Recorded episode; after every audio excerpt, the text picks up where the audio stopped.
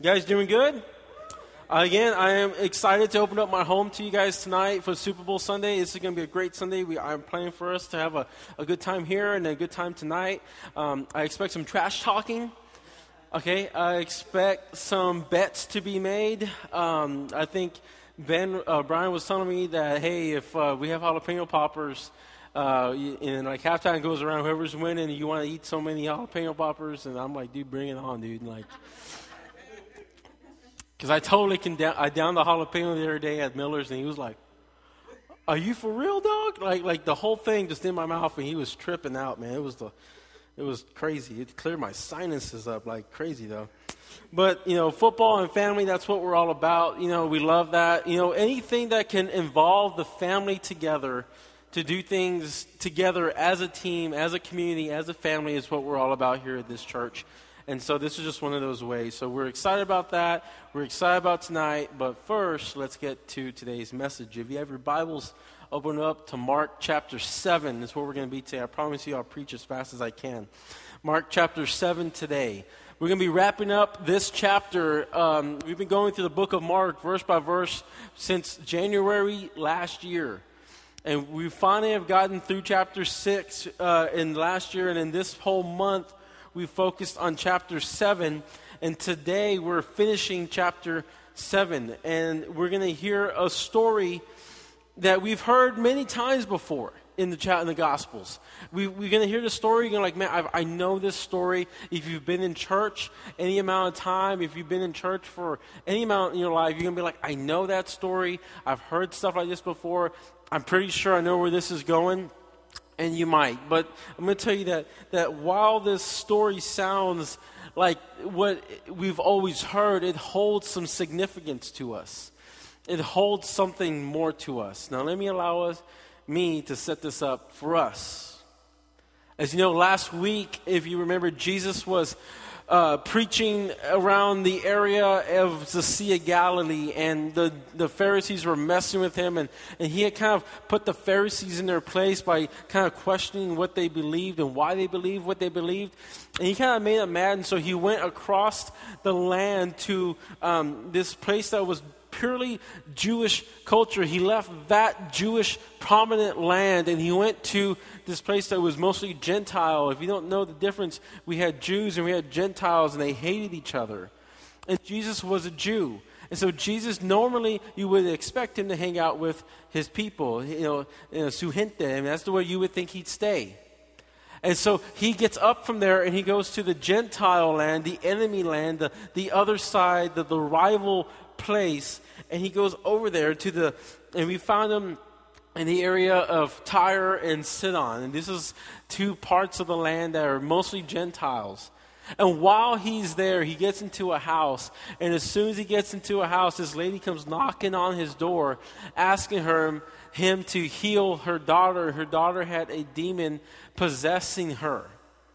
Okay, that's just a bad day for anyone. Okay? And so she comes over and she's praying to Jesus and she's she's she's looking to Jesus to heal her. And because of her faithfulness and because of her willingness to, to take Jesus at any amount, she said to Jesus, she asked him for help, and Jesus said that no, no, no. He said, uh, it's not right for me to feed the dogs, which is like you, before my children.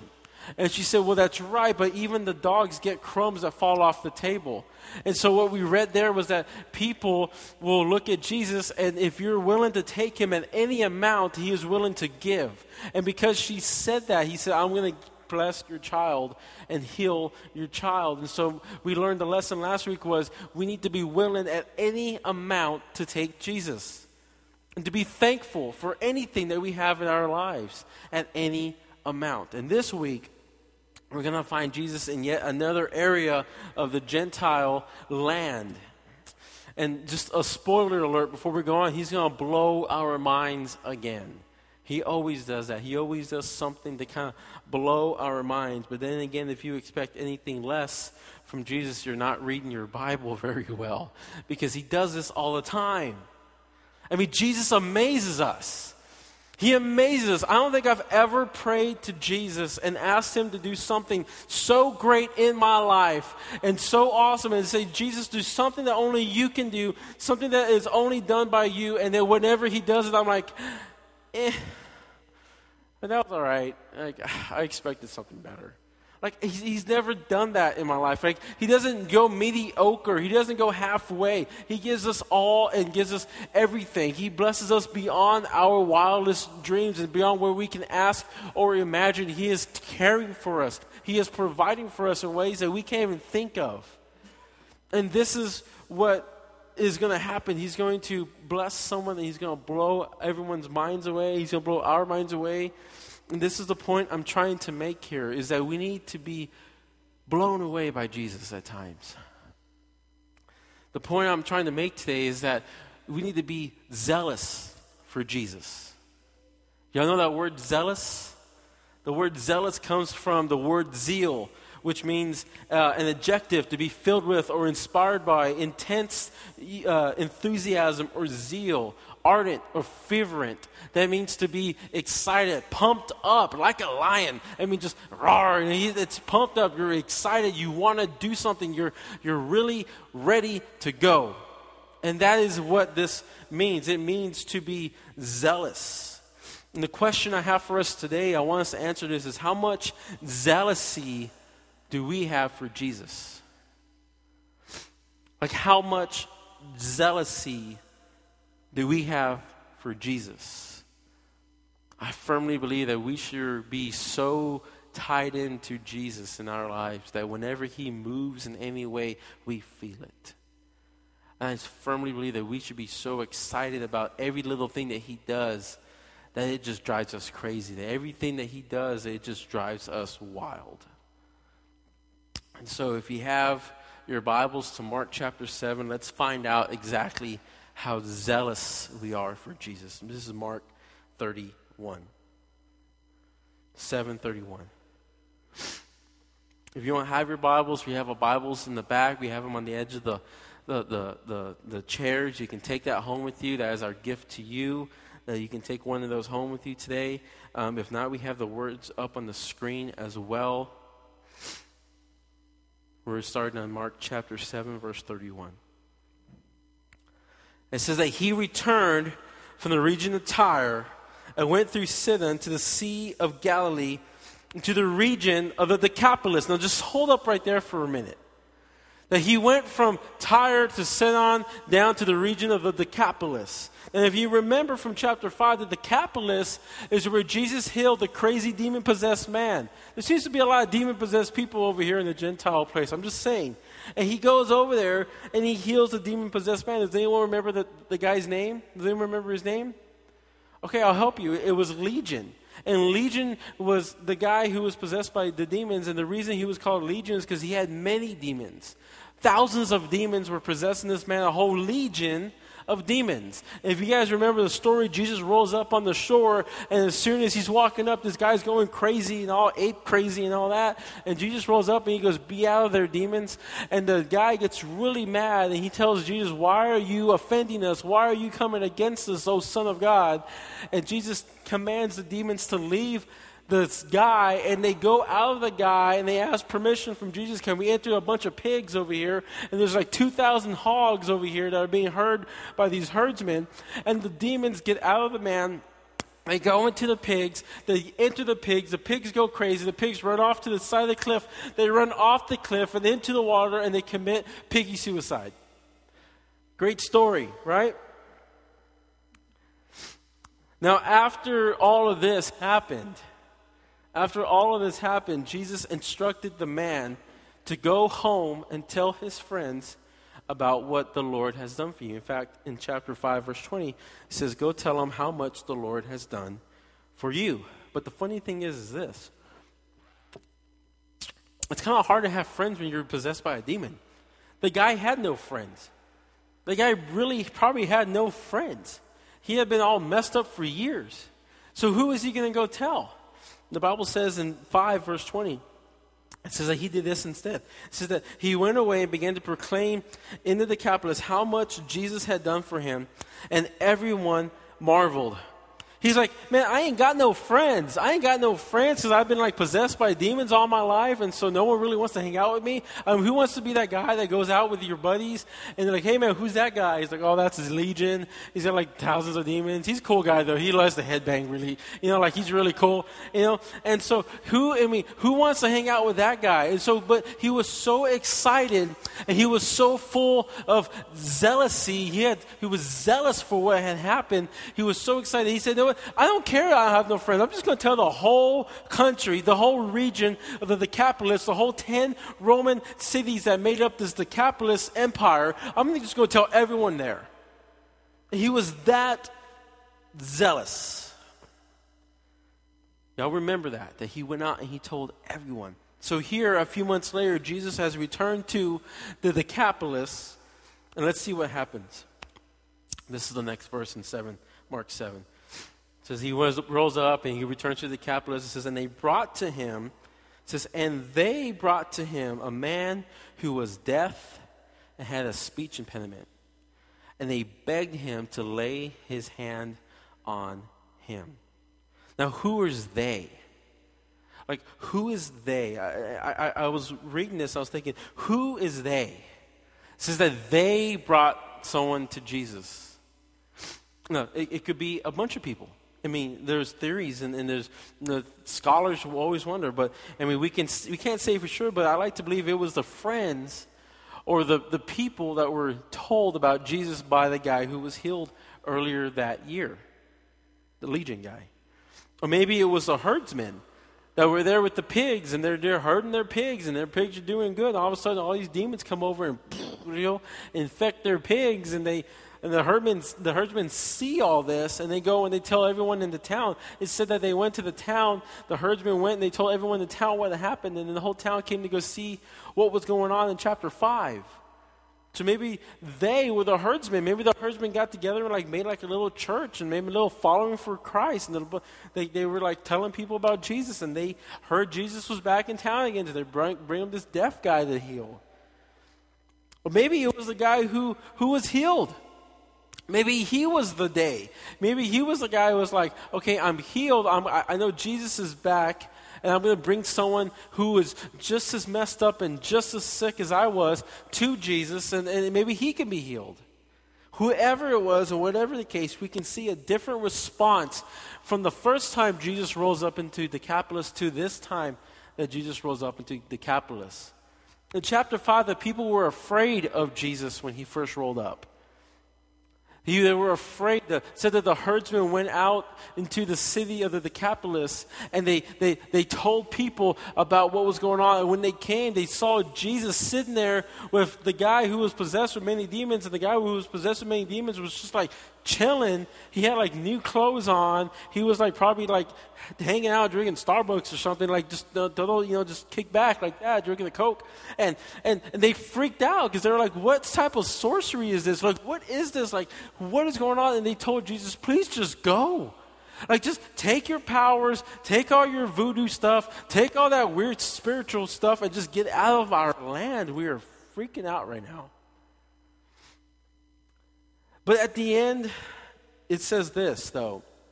In verse 20 in chapter 5 again, it says that as they saw the healed man, and the healed man went out into the Decapolis, it said that he started sharing his story with people. And as he was sharing the story, people were starting to marvel at this. They were starting to marvel. So this time that Jesus rolls up to the the, the, the Decapolis, instead of everyone being afraid of people, they start to bring him people who are in need of healing. What a turnaround from the first time. What a turnaround from the first time. It's the example of how much can be done if one person just decides to start spreading the, the name of Jesus in the land. Many times we think, man, I can't change my community. I can't change the people. I can't change my family. I can't change people I know who don't want to follow Jesus, who don't, who don't want to believe in Jesus. But I'm telling you, this one man who went out and started telling people about how Jesus changed his life got people to start liking Jesus. And in a matter of about a year or so, from the first time that Jesus was there to the second time that Jesus was there, this one man had spread the name of Jesus so much that when Jesus came back, instead of people being afraid of him, they welcomed Jesus. It's a big thing. And there's a lot of side notes there today, so I'm going to keep going on. Sorry, pastor side notes. Now we can really get the sermon started. So they bring him this man who couldn't hear and speak very well. And Jesus asks him this. When they ask Jesus to heal him, he says, And taking him aside from the crowd privately, he puts his fingers unto his ears. And after spitting, he touched his tongue. And looking up to heaven, he sighed and said to him, Ephphatha, that is, be opened. And his ears were opened, and his tongue was released. And he spoke plainly. So, Jesus, just to kind of recap and kind of redo this, Jesus pulls this guy who was deaf and couldn't speak. And which is typical, uh, you know, side note, uh, side thing to go on with people who are deaf. They can't speak because they can't hear, they can't understand, you know, what it is that they need to say. And so, if you're deaf, more than likely, you can't speak very well. And this is the same case. This guy couldn't speak very well. He was deaf. If you've ever spent time with the deaf community, there ain't very many words that are said. And even if they can't speak, they really do rather just sign their language, which is their which is part of them. It's a beautiful, beautiful community of people.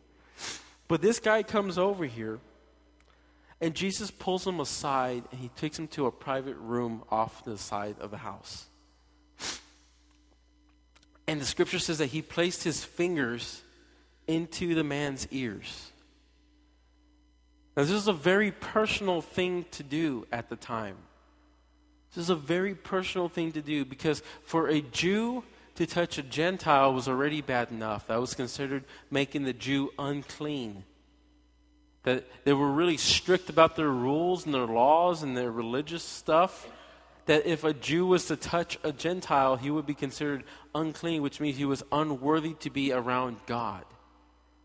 But Jesus goes up, and not only does he touch the Gentile, he touches the Gentile's ears.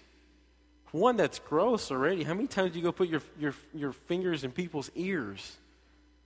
That's just gross. I remember when we were teenagers and we would like make out and stuff, you put that tongue in the ear, and now I'm an adult. As an adult, I'm thinking, ew. Grosso. You know, like, that's gross. But Jesus puts his fingers in this guy's ears. Can you imagine just, just, just, just being there and, and, and being that guy? He puts his fingers into his ears. When Jesus doesn't care about being unclean, he takes it to the next level. Like Jesus is like, okay, this is this is freaking you out probably, but I'm about to take it to the next level. The Bible says that Jesus then spits and then touches his tongue. Okay?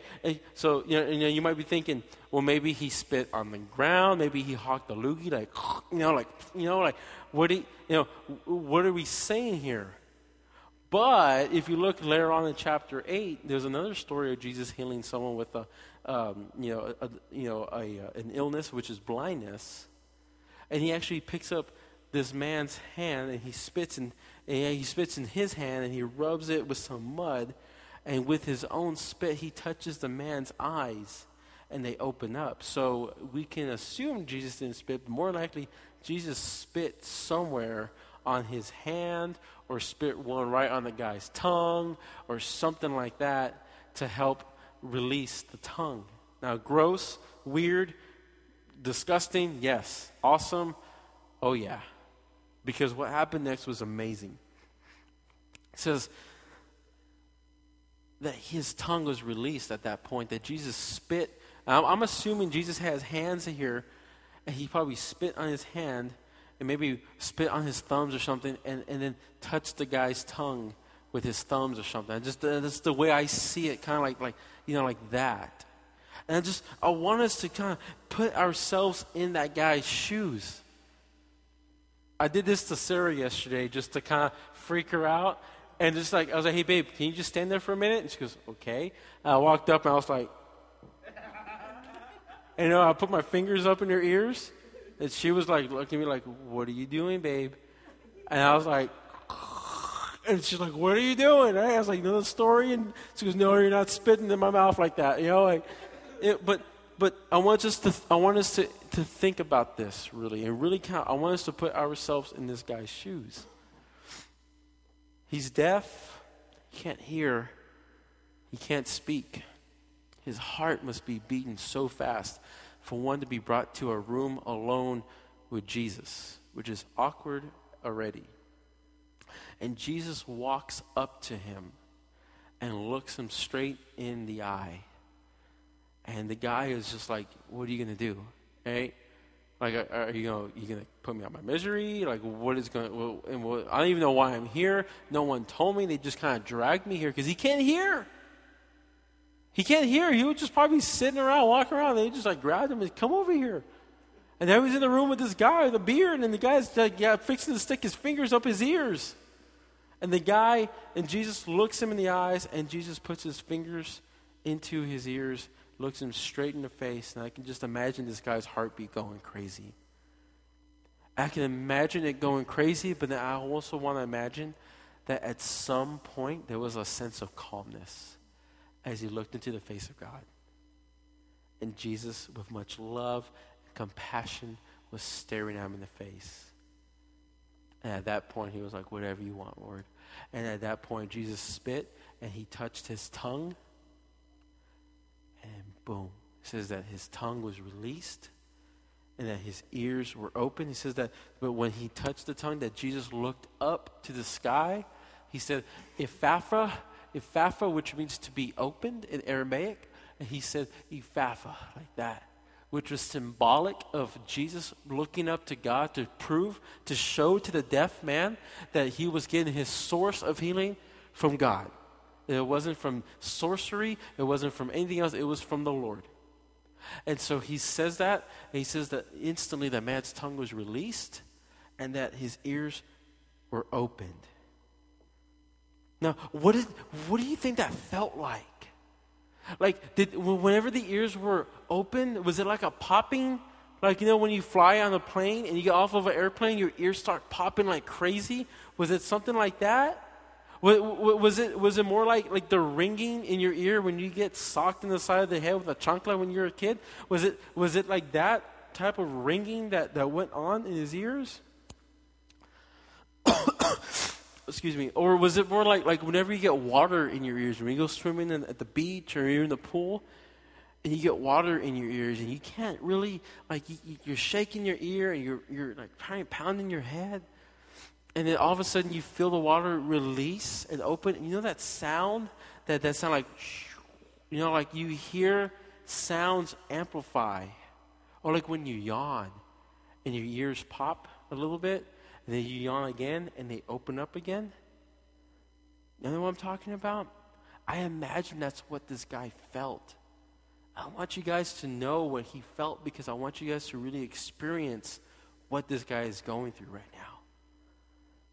Either way, this guy went through so much stuff and that one little 10 seconds with Jesus. It says, then scripture says this says he, his ears were open, his, his tongue was released, he can hear, he can speak. And then scripture says this says, and Jesus charged him to tell no one. It says Jesus charged him to tell no one. No one.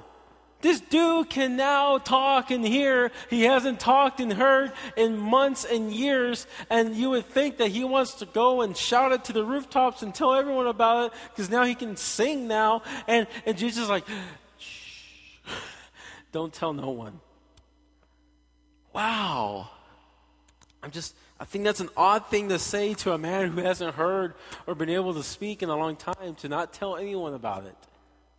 Like for him not to tell anyone about would mean that he'd have to stay quiet. Because everyone's going to know he can hear and speak now because he's obviously talking to people. He has to tell people about this. So Jesus charged him not to tell no one. But the more, and then he goes on and says, but the more he charged them, this is all the people in the room, because obviously they know, because he walked out probably screaming.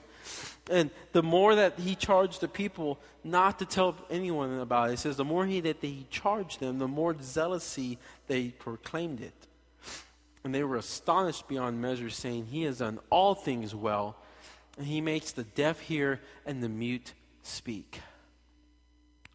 Jesus charges people not to tell anyone about what just happened in this moment.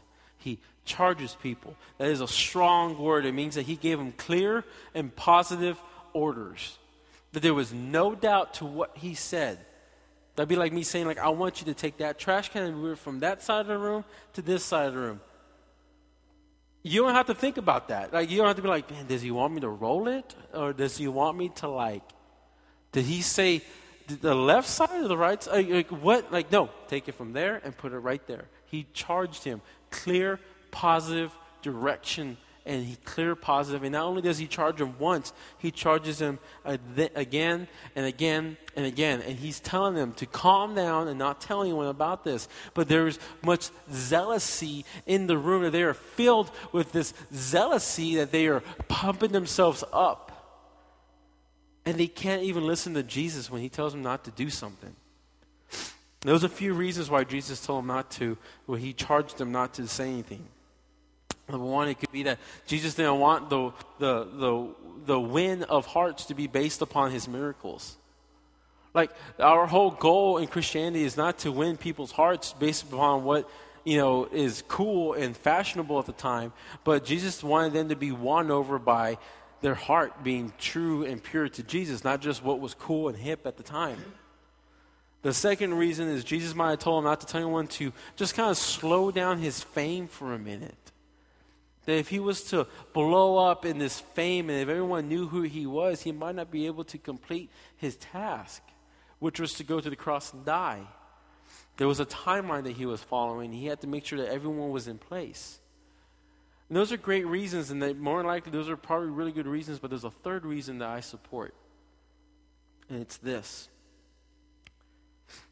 St. Augustine once said this St. Augustine said that our Lord desired, by putting this restraint upon them, to teach them how much more zeal they ought to preach Him with. to those whom he commissioned to preach when they were forbidden could not be silent. So Jesus is like saying, like, oh, it's like it's almost like reverse psychology. Like you can't do this you can't, you, you, can't do this. But they were like, no, we're going to do this because we're so excited about you, Lord. And they were filled with so much zealousy going on that they were filled with so much there that they had to tell people. That they had to tell people. It was that, that they were just filled with so much love and excitement in their hearts. And it's just like a, a, a, racehorse. You guys ever watched the Kentucky 500? And they have all the racehorses lined up in the chutes, and they're there, and they're bucking, and they're pushing, and they want to get past that. They want to keep going. They want to jump forward, and they want to move into the into the race. And there's a bar in the way, and they can't get past that bar. But the more that they push on that bar, it doesn't calm them down. It pumps them up even more. And so that's the way that we need to be with Jesus.